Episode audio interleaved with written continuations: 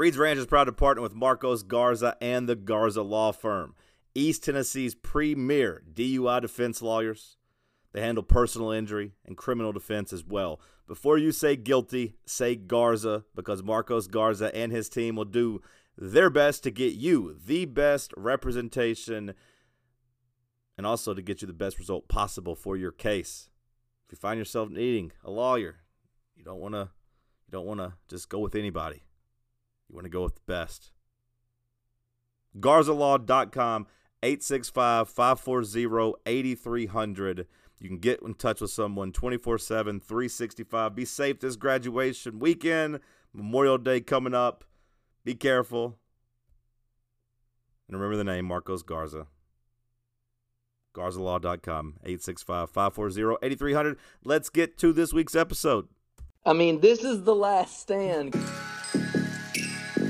You're listening to The Unfiltered. Well, I hate to say I told you so. There's nothing to be done besides to get on Twitter and tweet to all my dumbass followers. But I told you so. Hey, I told you so.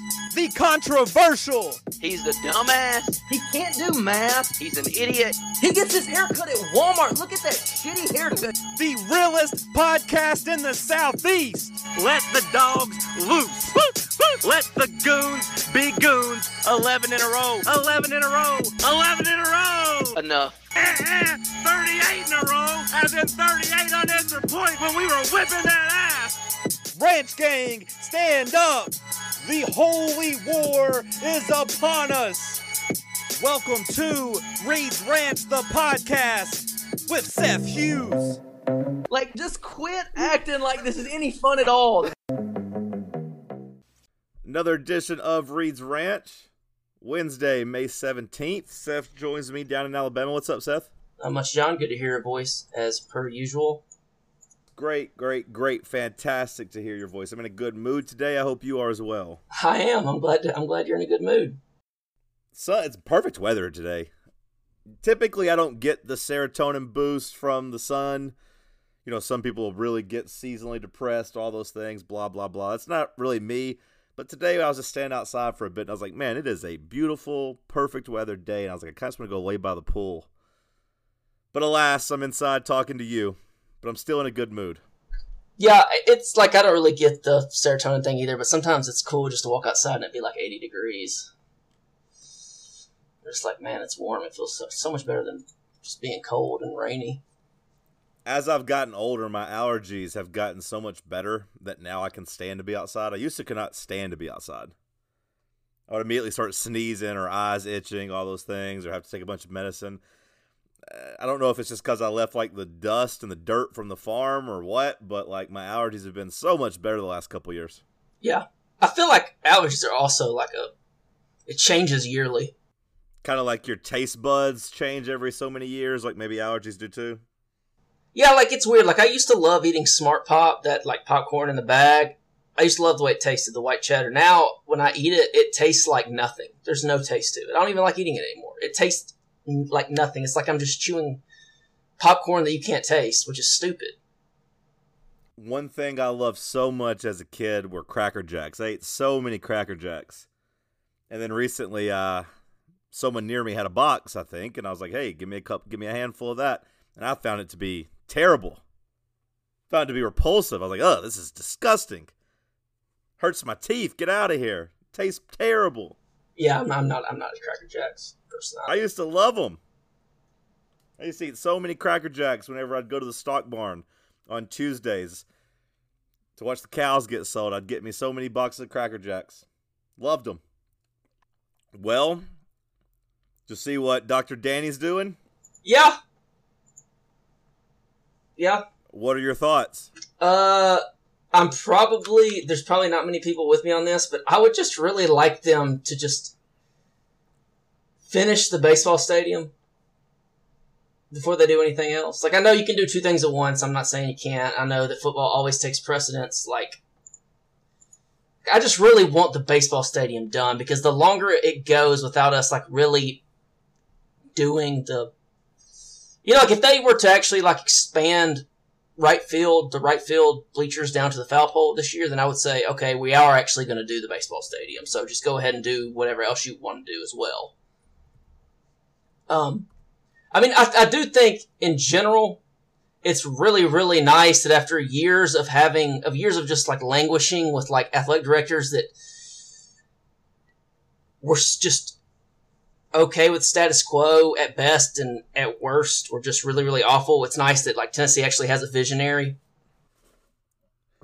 Dr. Danny does not rest on his laurels. He does not rest. You know, and I think that there's a, like, if you're going to do something, now is the time to do it because football is settled. Like when foot, if you're an athletic director in an SEC school and football is rolling, that is when you can take chances on other things. Because, like, at the end of the day, as long as football's rolling, then your job is safe. So if you want to go do something else, you can. That's when you really can take chances, in my opinion. So it's nice that, like, Tennessee actually is on the cutting edge probably I would say more than any other athletic department in the in the SEC. I think LSU could. I think LSU's athletic director is really good too. But you know, I mean, Tennessee has a visionary, which is really nice after years of just having bad athletic directors. Going back to Mike Hamilton. Yeah, and you say football's rolling, and you know I think the 2023 season is going to be really good. But go ahead and announce it right now when you're coming off of an Orange Bowl win. You, you don't know for sure if you're going to be good this season. You, you feel like you're going to be. There's at least excitement here in the off season.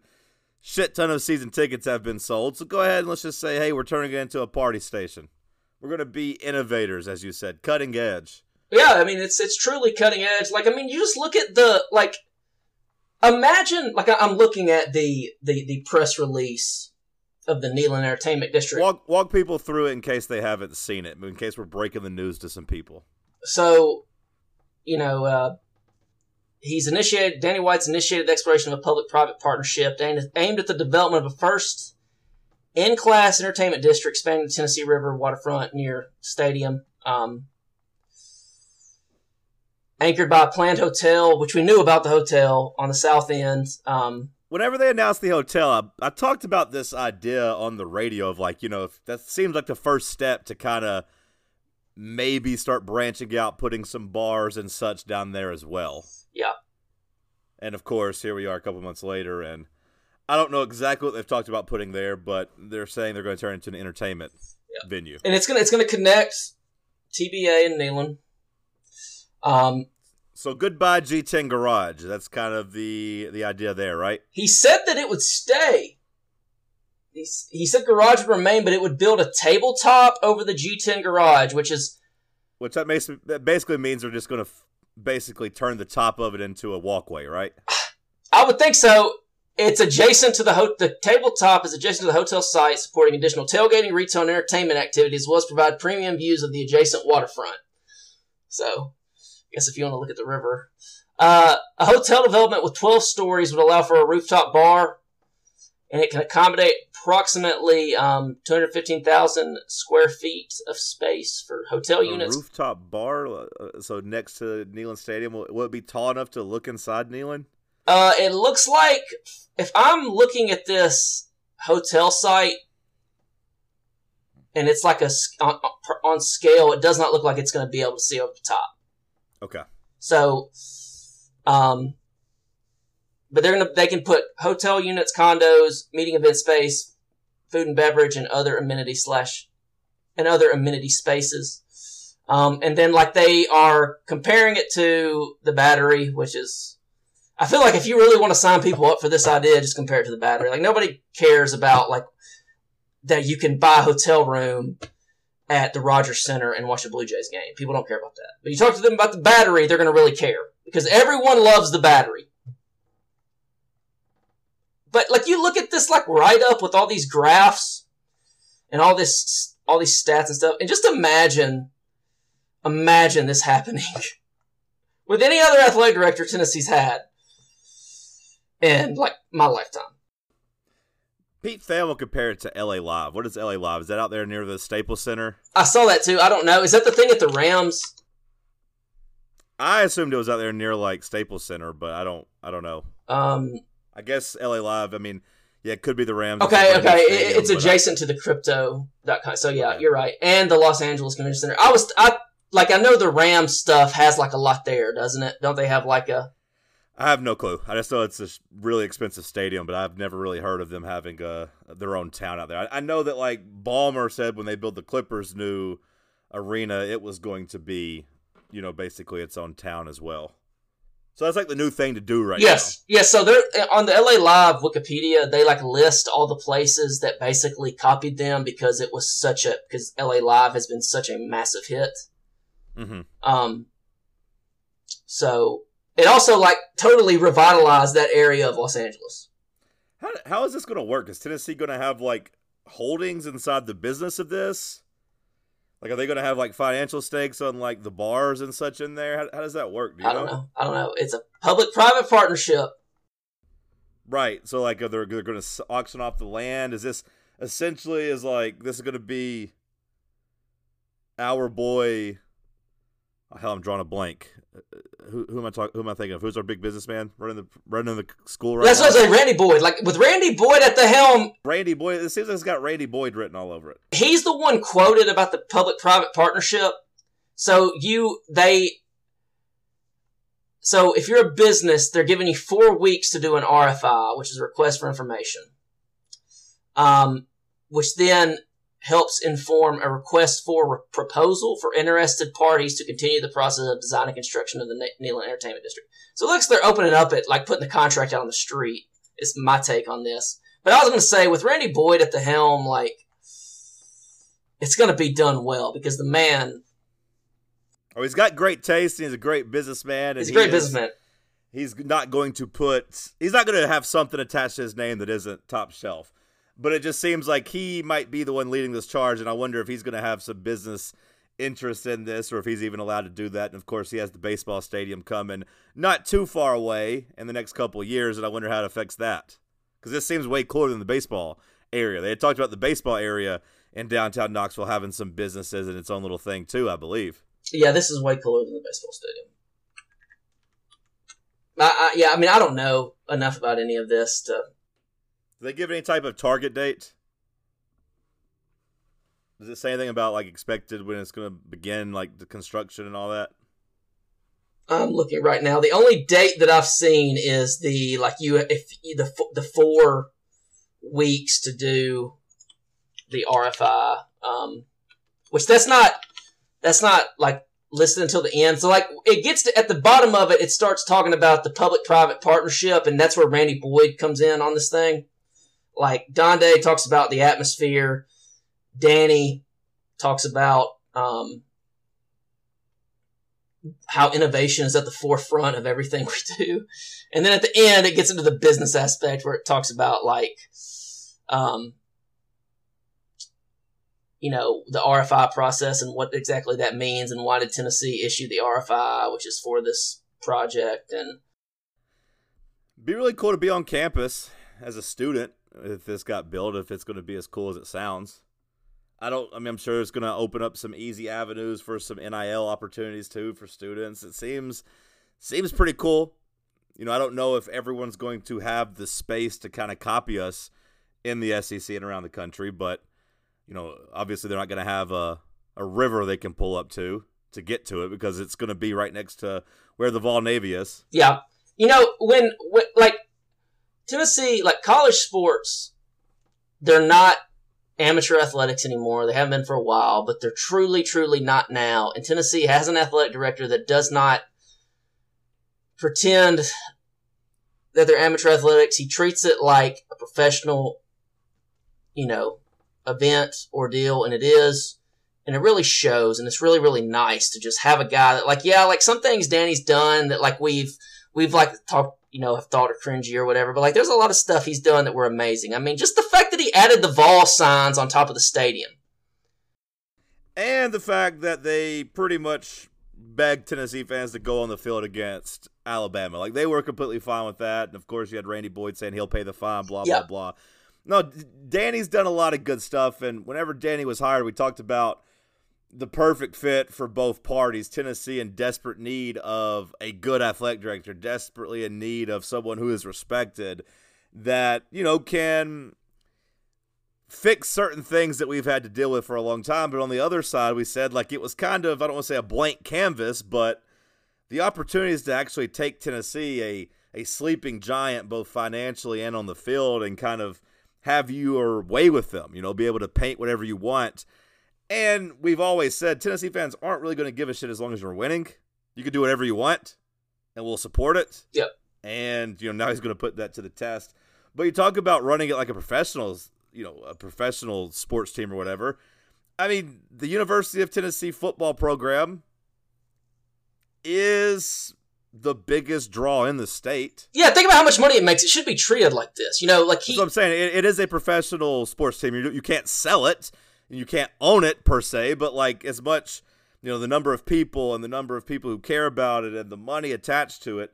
I mean, it's a bigger draw than the Titans. It's a bigger draw than the Grizzlies. I mean, it's all of those things, the Predators, whatever other professional sports teams in, in the and, state. yeah, and how many other teams in the conference are doing this?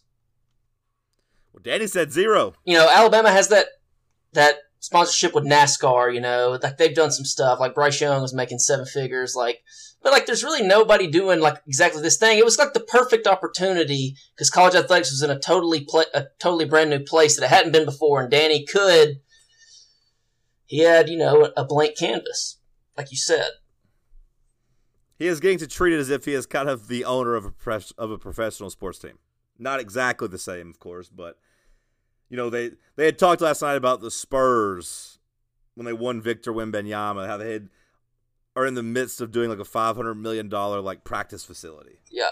So he's not getting to do stuff like that, but he's getting to advance and change things and be innovative. The same way that practice facility is going to be innovative in the sense of you're pouring that much money into your facility.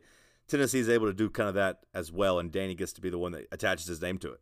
Yeah, a lot of the stuff, like, I never thought that it would really matter to me, and maybe it's just because we were winning and we won a lot last year, but, like, some of the stuff, like the, the pregame for Kentucky was truly amazing. Like, the light show and stuff. Like, the light show was, was really cool. I mean, I never really thought it would matter to me, but I was like, man, that, that was really, that was, that was, it was really cool. Yeah, he's got the Midas touch lately. But your initial point is the right one. That as long as the football team is winning, you can do this. If the football team is coming off of a six and six or seven and five season, I don't think this would be met with the same amount of enthusiasm. Correct. I know that's an obvious take, but I just want to point it out and bring it full circle. Yeah, yeah, yeah. I mean, I like, yeah, but, but we won 11 games, and now all people want to talk about this offseason across the country is Joe Milton. You got people talking about Squirrel White. You got people, you know, ranking us. I saw Joe Klatt has us in the top 10.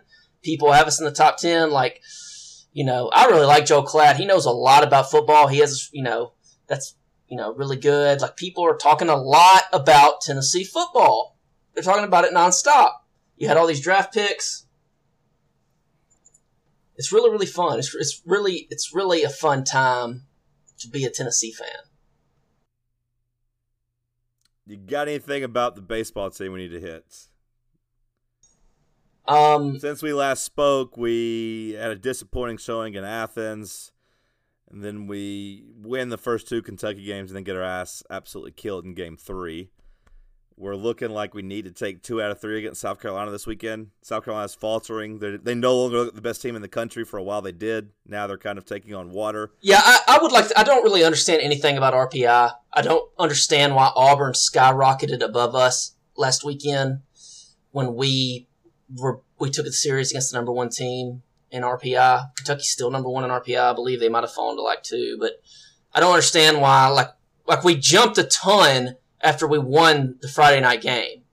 And then we ended up like falling two or three more spots over the course of RPI. The nice thing is, is that like, yeah, I think to, to host Tennessee's got to win this series or whatever, but it really can't be overstated that in college baseball, the, the conference tournaments really do matter.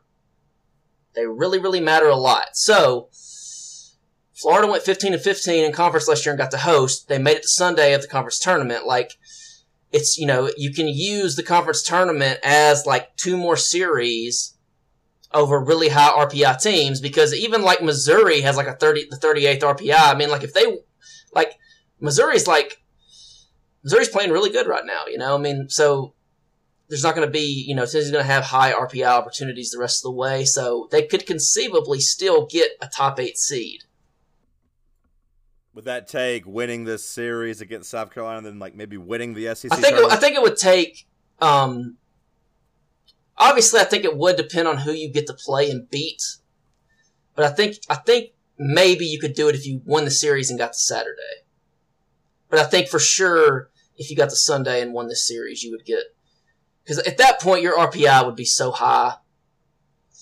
Because like South Carolina's a top five RPI team, and then you're talking about beating teams like Florida, LSU, Arkansas, Vandy to get to, to Sunday. You know, you're going to beat some of those teams to get there. And even like a team like Alabama, Alabama's 10th in RPI. Like if you beat them in the SEC tournament, that's huge too. So really the only team that you could play in the SEC tournament that has an awful RPI, or the lowest RPI I can think of is A&M, and they're like 42nd. I saw. Um, I really thought that sweep against A&M would carry water, and it looked like it was going to because they won like four straight series, and then they just tanked. So I don't know. The Georgia series for Tennessee was pretty disappointing. I thought.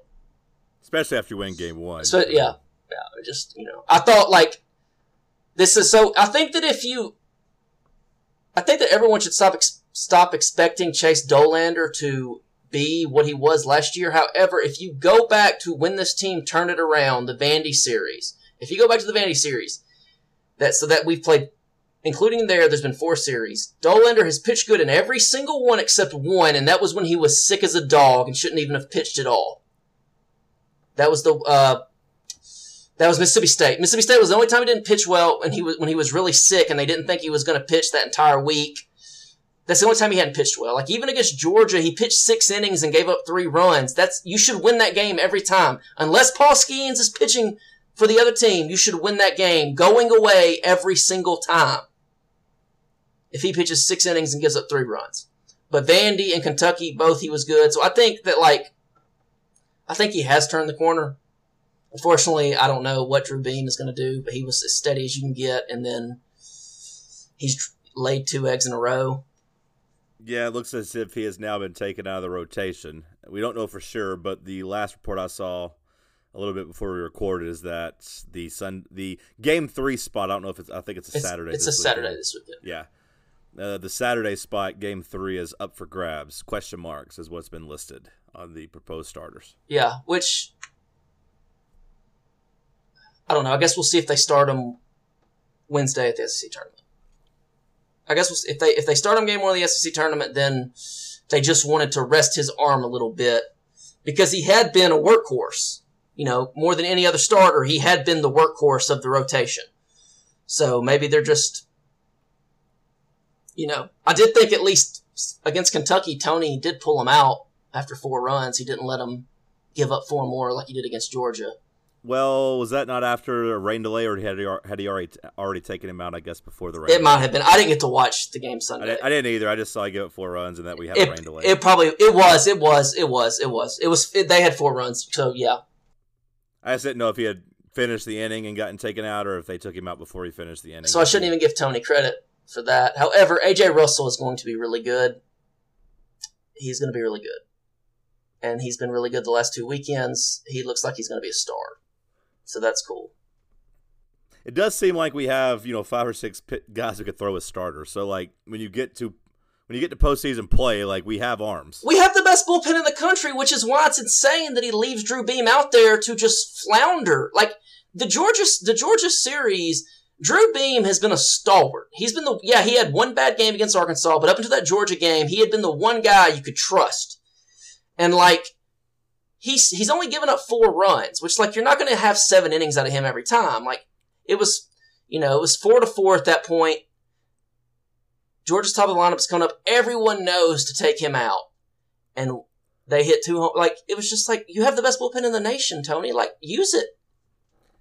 Somebody sent him some game film, some game footage of the the Kansas City Royals back then, back you know seven eight years ago when they won their World Series, and how they basically just used their starters to pitch five innings, and then it was nothing but bullpen after that because they had so many arms. Just they needed their stars to give them five innings. What was that? What was that? What was the manager's name for the Royals? Ned. Uh, Yeah, Ned Yost. Ned Yost. He had like a sub 500 record, and he went to two World Series and won one of them. because he had such a nasty bullpen. That's basically what he did for two straight years. Was just they had some good hitters, some timely hitting, but mostly it was like we got guys in our bullpen that you can't hit. So if we can just find enough pitching to give us five innings, and then they ran up against Madison Bumgarner that one time, and he just you know dominated that series with one of the best pitching performances of all time, He made the playoffs twice and went to the World Series both years. and that was it. that was it. God, Madison Bumgarner, what a performance. Let's get to some Patreon questions. Patreon.com slash Reed's Ranch. No new patrons. Ask questions, Seth, before I get angry. Before I lose my freaking mind, just get to some questions. Brother AJ asks for me. He has a question for each of us, and I'm going to allow it. I'm going to allow it. For me, what extinct North American mammal slash bird do I wish to see in the wild in its prime? And for you, what TV show do you wish had one more great season? What TV show do I wish had one more great season? So, what TV show do I feel like didn't run its course? Didn't end at a good spot? Okay, you go first, I guess. So, I would probably choose the short faced bear, um, which I have heard before, and I, I was looking this up before the podcast to verify it, and I actually I could not verify it, but I had heard before that the short faced bear actually prevented human migration across the the ice from Russia to North America. Like that's how vicious it was. Now I couldn't I could not verify that for sure, but regardless, like look up short faced bear, everyone, and you know, these were some absolutely vicious, crazy tall animals. I mean, these, these, bears were these bears were extremely tall, up to almost like four meters in height. Okay, the giant short faced bear was like four meters in height when it stood up on its hind legs. So a twelve foot tall bear, um, that you know has been speculated to have prevented migration of humans from Russia across the Bering Land Strait. But the saber-toothed tiger is also really cool too, as well as the dire wolf. the short faced bear is uh, reportedly one and a half times bigger than the size of a grizzly bear. Yeah. And they had huge size and they had a taste for meat. I guess does that mean they wanted to eat people? They, yeah, they were big carnivores. I think they're like considered one of the biggest carnivores ever. Biggest one of the big, the b- one- like one of the biggest mam- mammalian carnivores ever. Because obviously, like there were dinosaurs that were carnivores. Um, Well, supposedly, supposed, yeah, allegedly. allegedly. So, um, I- I'm looking up their their weight right now. They could weigh over two thousand pounds, That's a big old bear. twelve foot tall, and weighing two thousand pounds. And you said these went extinct. Yes, these did go extinct. Um, Good. They said they seem like real assholes. they did not go extinct due to the meteor, due to the uh, due to the uh, meteor that hit the Yucatan Peninsula. I don't believe, but yes, they are extinct. AJ, my answer uh, would probably either be I'm gonna go probably with just two HBO shows. Either The Wire that I thought had you know a pretty lackluster final season, or Game of Thrones, which obviously had a terrible season. But if you promise me that they're going to be elite seasons, I'd probably say Game of Thrones. If it got back to actually being really good. All the other shows that I really like, I feel like you know for the most part had good endings. I don't I don't need any more. I feel satisfied. But of course, Game of Thrones left me wanting. So that's my answer. There you go. We have we have several we have several people asking us to uh, to talk about Man City advancing to the Champions League finals. Okay. Is that a surprise? I mean, with all the oil money they have and how much they've cheated over the years, it's not a surprise they've made the final, right? It- It just seems to be all about winning the final. I didn't, I didn't realize. I mean, a lot of Man City fans in our Discord, especially BMV, really like beating their chest right now. You don't get a trophy for doing what they did today. Yeah, I thought that was kind of the bare minimum. I thought The problem has been they can't win the big one. I would say act like you've been there before, but I mean you have been to the final before, so act like you've been there before. I guess like win it first. Congrats to the plucky upstart Man City for uh, overcoming all odds and making it to the Champions League final. Um, with the best team money can buy. So, congrats to B- BMV. It's been a good. It's been a good 24 hours for him, Victor Wembanyama. Yeah, you're you're you know Um, noted Man City, San Antonio Spurs, Indianapolis Colts. the Man Alabama. City Spurs combo. If I didn't love Blue Moon Ball more than I could ever possibly express, I would give him a little more grief about this. But I love him, so I'm happy for him. Do you have any thoughts on Wembanyama going to the get going to the Spurs? Okay, I got a question for you. So the the lottery now is it just the four worst teams can get the number one pick? Did I misunderstand? No, no, yeah, you misunderstood. Everyone can get it. Oh, everyone can still get it. Every, well, everyone who didn't make the playoffs can still get it. They just changed the odds to make it. It's like fourteen percent, right, for the top three teams. or Yeah, whatever. it used to be the worst team had like a thirty, like I want to say like a thirty-eight percent chance. okay. But what that led to was, of course, people racing to the bottom. Yeah. Trying to be the absolute worst team. So then they flattened it and said all four of the worst teams have the same odds. Okay, all four do. Okay. Fifteen percent. That way, there's no shameless like losing on purpose. It's it being one of the bottom four is much easier than being the absolute worst. If that makes sense. So the Pelicans, like the Pelicans, could have gotten the number one overall pick last night. The Pelicans could have got the number one overall Okay. pick last night. All right, okay. I couldn't really, I couldn't figure out, and I, I mean, I just was like doing a cursory look, trying to figure All out. of the teams who had an envelope could have gotten it. so it's just like it used to be. Everyone there has a chance. Okay. Yeah. Well, I mean, it's just like it used to be that you could still win it. The odds have gotten drastically different. And, I mean, if you're thinking back to like 1985 when they used to pull out envelopes, then it's not the same there. Now they do like lottery ball combinations. I saw like I saw like they have to they have an they have a, a representative from Ernst and Young there to Oh, yeah, they put them like Zach Lowe. I think wrote a big article about it a couple years ago, of just like because everyone thinks it's rigged, and basically like there's it's impossible to rig. There's representatives from every team there. There's like a third party, and it's not just like yeah one envelope. It's a four number combination that they draw out. okay.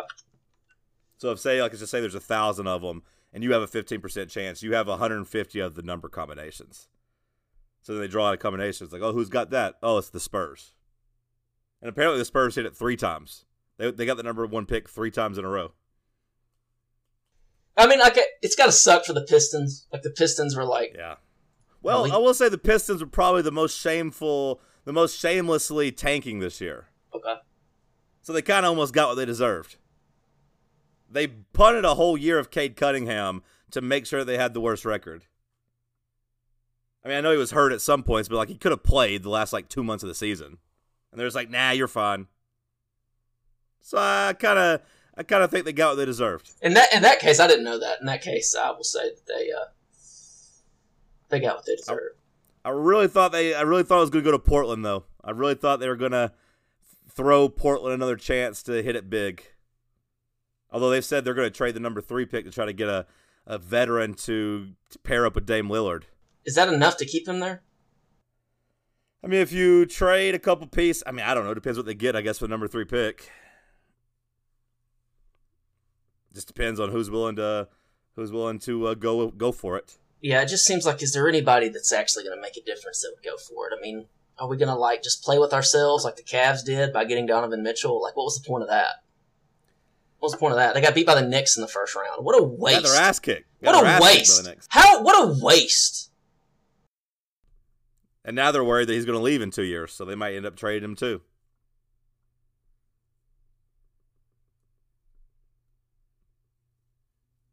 Anyways, next question. Brother Jonah asks, "Does life ever get better?" Well, did you not hear the beginning of the podcast, Jonah? It does, We're in a good mood today. Just go, every now and then, just go outside and touch grass, and be happy that you have the chance to touch grass. it's all about outlook. There are some people that wake up happy every day just naturally, and I'm jealous of them. But there's some people that don't, and if you don't, you it's a mindset. You have to wake up, and you got to say, "I'm going to choose to be happy today," because you know, it's a choice, and I could be miserable, or I could just choose to be happy. It's not always that simple, but it does help. And by choose to be happy, he means to choose joy, Jonah. It's correct. But no, life never gets better. You just have to improve your outlook. Life's the same, man. Life is life. Gonna be a lot of ups, gonna be even more downs, but it's all about outlook. Life is the same. Unless you like win the lottery. It's true. It's really the only way to change your stars, Jonah, is to win the lottery. Brother Garrick asks, Or slip and fall somewhere. Look for like University of Tennessee vehicles or Knoxville public transportation buses and try to get hit by one of them. Then you sue. Don't let them kill you, but then you sue.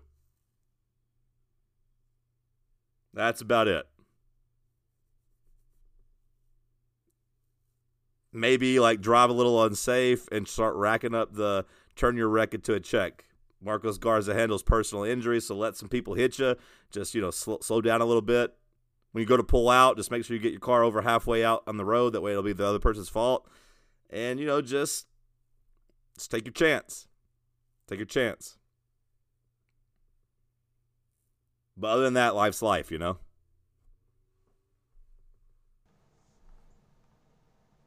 Brother Garrick asks, for John, favorite Jordan shoe? I don't know if it's a popular answer. I don't know if other people kind of agree. I know everyone else has their own favorites and all that, but mine's always been the 12. I think it's because like the high top 12 or the mid top 12, the mid 12 has always been my favorite, and I want to say it's probably because I want to say it came out in like 96 or 97, like at the perfect age for me, and that was like one of the first pair of Jordans I ever got. I got the low tops, like the red and white ones, and then it was so cool to get to see him wear them in the playoffs. But like that's always been my favorite. What are your favorites, Seth? Well, I don't have one, but I did watch Air over the weekend. Oh, did you? I did. Um, I did. Yeah, I thought it was great. Uh, Dan Wetzel was is friends with Sonny Vaccaro, and and he said like Matt Damon didn't really do him justice. He said Sonny's like one of the most interesting people he's ever met, and described him several times as like a complete tour de force, just an Yeah, I absolute. was, that that's fair to criticize because I was thinking that during the movie because they were trying to make it seem like you know he's the one that got the job done, that the Jordans loved him. They didn't really make him seem like a big enough character. Yeah, like, that's what Dan Wetzel was like. This dude is an insane character. Like he's like this. He he described him multiple times as a tour de force and as one of the most interesting people he's ever met. And he's like, they are making him into a midwestern salesman. That maybe shoots some dice at the beginning and maybe has a little bit of a checkered history, maybe, but they never like tap into Yeah. that. Yeah, and instead it was like you know. But I thought that like I still thought that the story was amazing. I I, still thought that the movie was really really good. It, it was really really good. I have one question about it, and I haven't done any research. You might know the answer to this. There might not be an answer. What was up with them just never showing a young Michael Jordan in the camera like that? The way I took it was that they like knew that would obviously be distracting. So they wanted the story to be about Sonny Vaccaro. Okay, okay. Like they they wanted to build it around Sonny Vaccaro and Miss Jordan. Delor- yeah, was it was her name Dolores or Gloria? I don't even remember what her name was. They wanted to build it around them, and I think showing a, a Michael Jordan that wasn't really Michael Jordan might have taken away from that. Okay. Maybe I'm wrong, but Okay, I, I thought that that I was like, if there, I, I thought that that might be why they just wanted the story to not be about him. yeah, it's supposed to be about the shoe and about the mom. I thought it was, I thought it was a good movie. It's a good movie. Brother Garrick also asks, uh, my ha- my favorite hairstyling product. Um, it is Sebastian Whipped Cream Light Conditioning Style Whip. I will link you. I will link you, Brother Garrick. Um, I love it. I cannot recommend it enough. Just a tremendous, tremendous hair product. All right. Brother Jonathan asks, What is one aspect or trend of our society that is infuriating to the point that you feel the need to rant about it to your brothers on the Discord? Okay. Is there anything that is uh, grinding your gears? Yeah, right there is now? something that, that there is something that always, always, always grinds my gears, and it's people that are anti kids. It is people that are anti children. I I get extremely tilted when I'm in public and I hear people complaining about like kids being loud or like or like if you're on a plane and like there's a baby crying, like a baby crying, and you're complaining about like, hey, that baby cannot control how it acts, but you, you the adult can control how you act. It's a baby. I hate, I just I can't stand people that are anti kids. I can't stand people that complain about kids. I, I really like I you know I don't think you should ever be able to be elected president or prime minister of a nation if you do not have kids. Francis uh, Macron doesn't have kids. Merkel didn't have kids. I don't believe Theresa May had kids. Like you should never be able to be elected of a nation if you do not have kids because you have no stake in the future. Angela Merkel had zero kids. She was terrible as, as the leader of Germany. Macron, he married a woman, you know, he married a school teacher. She can't have kids. Like, he, so he doesn't have any children.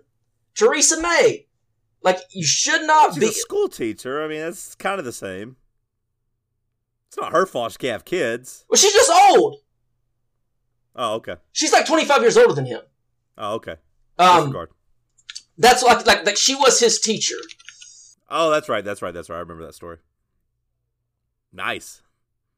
Actually, really creepy. Francis, it's Emmanuel Macron. I don't know what I was, um, But what about what about what if your baby cries on the airplane all the time? Can can you not just can you not just drive? Can you not just drive instead of fly? not everywhere. You can't fly. Well, I mean, I know I don't really go on the cross, you know, international flights or fly to Hawaii as much as you do or whatever. But like, you know, just maybe drive. No, Maybe I, drive if your kid cries all the time. I, I would suggest driving because it's much easier. Babies seem to like being driven. They, they, you know, like they, they'll, they'll fall asleep. You know, The, they'll the fall babies don't want the air pressure changing in the cabin. I think as, I I don't get mad at the baby for crying. I get mad at the parent for not getting the baby to stop crying. That's You what I get drive. mad You about. should drop. Yeah, for sure. You should drop. For sure. I'm not mad at a little baby. I mean, sometimes a baby's vibe can be off, and you just don't really like a kid, and sometimes the kid is a real asshole. But I think it always comes back to the parent. Baby Hitler had to be an asshole of a baby, right? He had to be. He was probably neglected. He probably had shitty parents. It all comes back to the parents, in my opinion. Now there are some exceptions of just some, you know, straight up sociopaths that had no chance, but like, you at least got to raise them to learn how to fake it. Yeah, for sure. Every once in a while, like you said, there's some people whose their wi- their wiring is just wrong, but a lot of it is just nurture. I just I, I dislike people that are anti-children so so much. Well, I dislike people who are bad parents. I do too. Careless parents. I do too. Careless parents, and also parents that don't aren't aware of their surroundings. For the most part, I mean, yeah, sure. On a, on a plane, especially, there'll be some real assholes on a plane who are going to be mad. But in public, usually, I know how kids act. It's okay. But like at a certain point, you got to be like, "Hey, kid, stop acting like this. We're going to go sit in the car for a little bit and talk about it. We got to calm you down." You Oh, be running now- around now- the restaurant, jumping on things. We got to kind of get you under control. For sure, like a kid should be well behaved. I just meant like there are some people that are really just anti-natalists. You know, like they Sure, sure. they're you know those are the people that I'm talking about. Are these you'll see some people that you know they'll just act like having kids is like the craziest thing. It's like the people that like you know, but they'll refer to their dogs as their kids and stuff, and it's like you should be in jail. You should be in prison. That that is what should happen. You should not be able to call your dog your, your son. You should be able to do it. It's harder to raise a dog, honestly. I can get I can get people to watch babies. I can, I can pay people to watch babies. Like yeah, at least the baby, family members. the mom just has to whip it out, and the baby will be happy. Yeah, once a, once a, once the baby gets a certain age, they can reason and understand English. The dog never understands. He doesn't know why I'm leaving. He doesn't know where he's at. So I'd say it's a little bit tougher to raise a dog, honestly. Kid will actually be excited, like when he gets like five or six, like, hey, you're going to stay at grandma's house for a week. Great. Dog will be like, why have you abandoned me? Why have you forsaken me? I can't eat now. I can't use the bathroom. I'm constipated. I'm depressed because my owner left me. You know, just something to think about, Seth. I'm sure you loved weekends at grandparents. Brother Jameson asks, "Would you rather be in jail for five years or a coma for ten years?" So jail, not prison. For some reason, I just think of the raping being much worse in prison. Oh, prison would be way worse. Yeah, yeah. Think of the raping and the fighting and people being way worse in prison. A coma for 10 years means you have given 10 years of your life away and you have no idea of what's happened. So I, I'm doing jail for sure just because five years. What about if it was five years of coma versus 10 years in jail? My main my main question about the coma is that if you're in a coma for five years, when you wake back up, is everything really gonna work right? Like, because I have a hard time believing that your body can be shut down. Basically, you're on you know life support for five years, and when you wake back up, like, dude, you're gonna be a shell. You're gonna be a shell. Like, yeah, you'll have your brain, have but think, yeah, You're not going to have any muscle. Sometimes you come out speaking a different language. I'm sure you've seen those instances before, right? yeah. Where people come out of coma speaking like fluent Japanese or fluent German with an accent and all that. Like, I would rather be cognitive. Jail would suck, but at least you're somewhat aware of the world, and you've probably taken pretty good care of your body. You've been doing some push-ups and such. What if it was reversed and it was ten years in, ten years in jail, five years in a coma? Because I still think I'm doing jail. Yeah, I think the five years in a coma would be terrible too. I'm, I'm doing jail. Get a couple conjugal visits. Some people come to see you. They write you. They bake you cakes. You make some friends. Maybe join a gang. An unproblematic one though, like not like the white supremacists or anything. Although they'd probably be recruiting me pretty heavily because the hair, you know. The Peckerwoods. Yeah. Although you, they'd probably be recruiting you too. You kind of got a Edward Norton in American History X vibe before he shaved his head. to see them coming after you too. Yeah, I'm going jail over a five year coma still. Yeah, agree. Any other questions? Uh, I, I do need to. I would be remiss if I did not bring this up. When you when you're wrong, you're wrong, brother. Uh, brother Jacob asked me about James Harden. Okay, I was gonna make sure it got asked. I was gonna ask. I'm a, I'm a man. I'm a man. You got to face up to your mistakes. When you're wrong, you're wrong. Um, it's shameful. It's the game six fourth quarter was absolutely. I mean, you talk about getting cucked. Like there's getting cucked, okay, and there was getting totally emasculated. Like your wife is making you sit in the corner and watch her get railed out. That's what happened to James Harden and Joel Embiid. Big game James, as you've been calling It's Big Game James. That's what happened. It's sad. It's sad. It makes me sad. I did not get to watch Game Seven. You didn't miss anything from James. Doesn't sound like I missed anything. Um, I thought I think that it's pretty shameful that Doc is out there like talking about the referees before like dude, you didn't lose that game because the game you didn't lose game seven because the refs.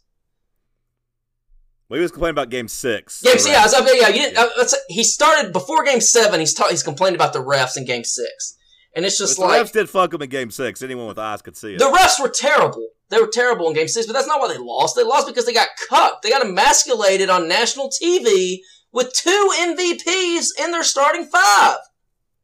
the problem is they got three of the biggest losers in NBA history all on the same team. Joel Embiid's a loser. James Harden's a loser. Doc Rivers a loser. You can't have three losers and win. It's just kind of the way it goes.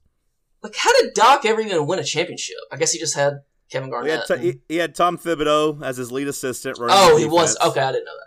Yeah, Tom Thibodeau ran the defense, which is what made them so great.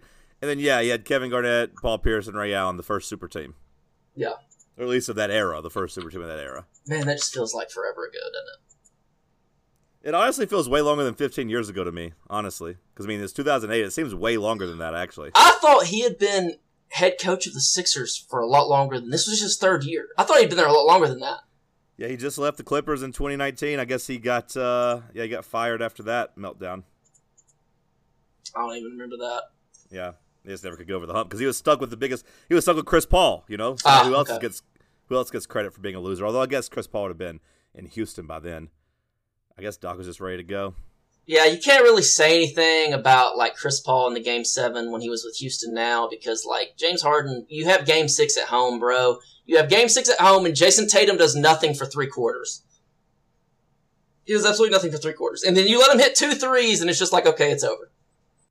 They scored three points. They scored three points over the last six minutes of game of game six. And what Joel Embiid went how long without touching the ball or whatever? He's a loser too. He wasn't going to do anything with it. He didn't want. He didn't want the ball. He cried after the game. I didn't touch the ball. You're seven foot. You're the MVP. Get your big ass there in the high post, post up, call for the ball. And if they don't throw the ball to you, you start stomping around like a child screaming to give you the fucking ball. That's what you do. He didn't do that once, so I don't want to hear Joel Embiid yeah, either. he's He li- gonna do nothing he's with it. literally unstoppable. Like just, I wouldn't just even say he's literally unstoppable because like all you gotta do is just stay in front of him and he'll probably shoot his fade away and miss it, or he'll do a little spin and lose the ball and fall down and sit there and hold his knee forever. No, he's not unstoppable. Nikola Jokic, that's somebody that's he- unstoppable. he's amazing. He's amazing. well, he did let Rui Hachimura slow him down a little bit last night, I guess. But either way, I do like Tyrese Maxey for the Sixers. yeah, yeah. So like James Harden's gonna leave Houston now, or he's gonna leave Philadelphia now. He's probably he's floated out that he wants to go to Phoenix to play with Durant and Booker. He wants to go back with Durant. That's yeah, all yeah. He didn't want to break up with Durant. He wanted to break up with Kyrie. Is what he said. Said he hated Kyrie. So maybe he goes to Phoenix, and then maybe they send Chris Paul back to to Philadelphia, and I, I don't know. I don't know, but big big game James is a is a fraud. Where's Kyrie gonna go? Who knows? Who knows? So- Kyrie needs to stick around. He makes NBA fun.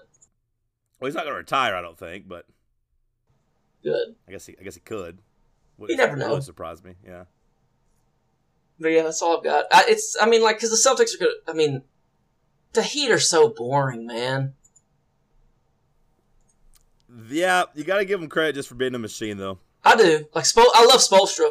I Uh, was Jimmy, say Spoelstra's the best coach in the NBA. how do you not He like Jimmy been for a Butler? Like, how do you not like Jimmy Butler in the playoffs? Like, he's just, you know, when when he gets going in the playoffs, it's just so fun to watch. But like, man, they're just like that Knicks Heat series was atrocious. I thought Well, you know who needed somebody like Jimmy Butler? the 76ers The 76ers who had him who had him, and, yeah, and traded him because they wanted to keep Tobias Harris. brutal. Who, by the way, everybody's been begging for Tobias Harris to play well, and he, he led the team in scoring in game seven. He's like, shit, what do you want me to do? I did all I could. I led the team in scoring. 19. I love you, brother. Have a I good uh, week. I'll talk to you soon. Yes, sir. Bye bye. See ya.